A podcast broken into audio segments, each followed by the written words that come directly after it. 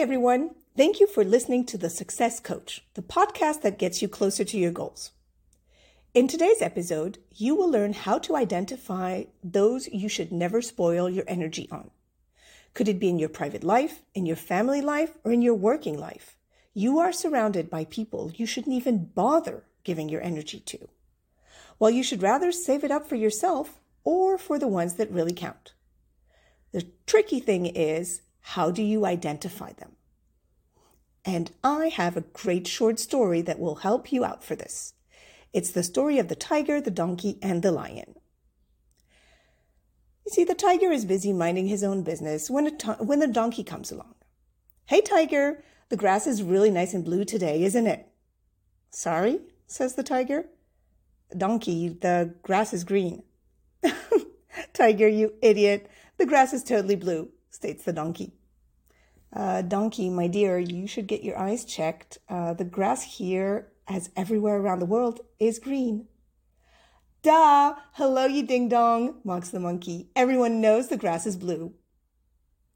Donkey, I, I don't even know where to begin. What you're stating makes absolutely no sense. The grass is green and that's it, the tiger says, a bit unnerved by such nonsense. Oh, yeah?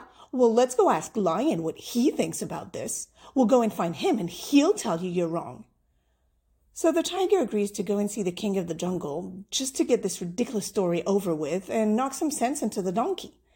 When they arrive to the lion's rock, the donkey speeds up and starts shouting, Lion, lion! The tiger keeps on saying the grass is green when everyone knows the grass is blue. You go ahead and tell him. You are right, says the lion to the donkey. The grass is blue. Aha! I knew it! Now punish the tiger for being so rude to me screams the triumphant donkey. Tiger, I sentence you to a week of silence, says the lion. And the donkey runs away happily, singing, I was right, the grass is blue, Tiger was wrong, and now he's been punished. The tiger's jaw is still wide open in shock. He looks at the lion and manages to say, But, lion, the grass is green.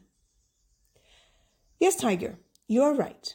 The grass is very green indeed, as it is everywhere around the world, answers the lion calmly.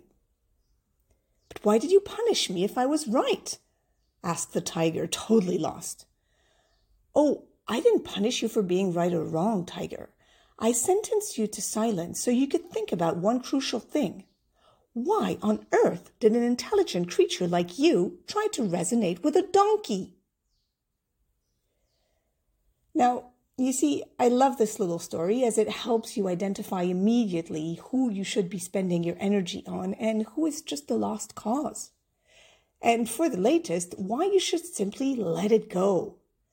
From now on, before getting into an argument and trying to make your point, first ask yourself if the person in front of you is capable of understanding things differently or if it's simply the donkey story all over again.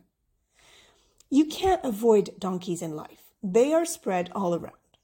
But what you can do is identify them and ask yourself if it's really worth the trouble and energy to get into an argument with them. Because the consequences of getting into an argument with a donkey are always the same. A, you will never be right, and B, you will always end up being punished for trying. Rather use the lion technique and let the donkey be. Everybody will realize sometime so that when you are in front of someone that really counts, where you can really make a difference and offer help, you're spending your energy on the right people. Please give it a thought as you have a busy life and tons of people it's worth sharing or doing business with.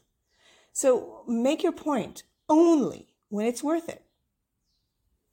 I hope this little story helps you on your path to success.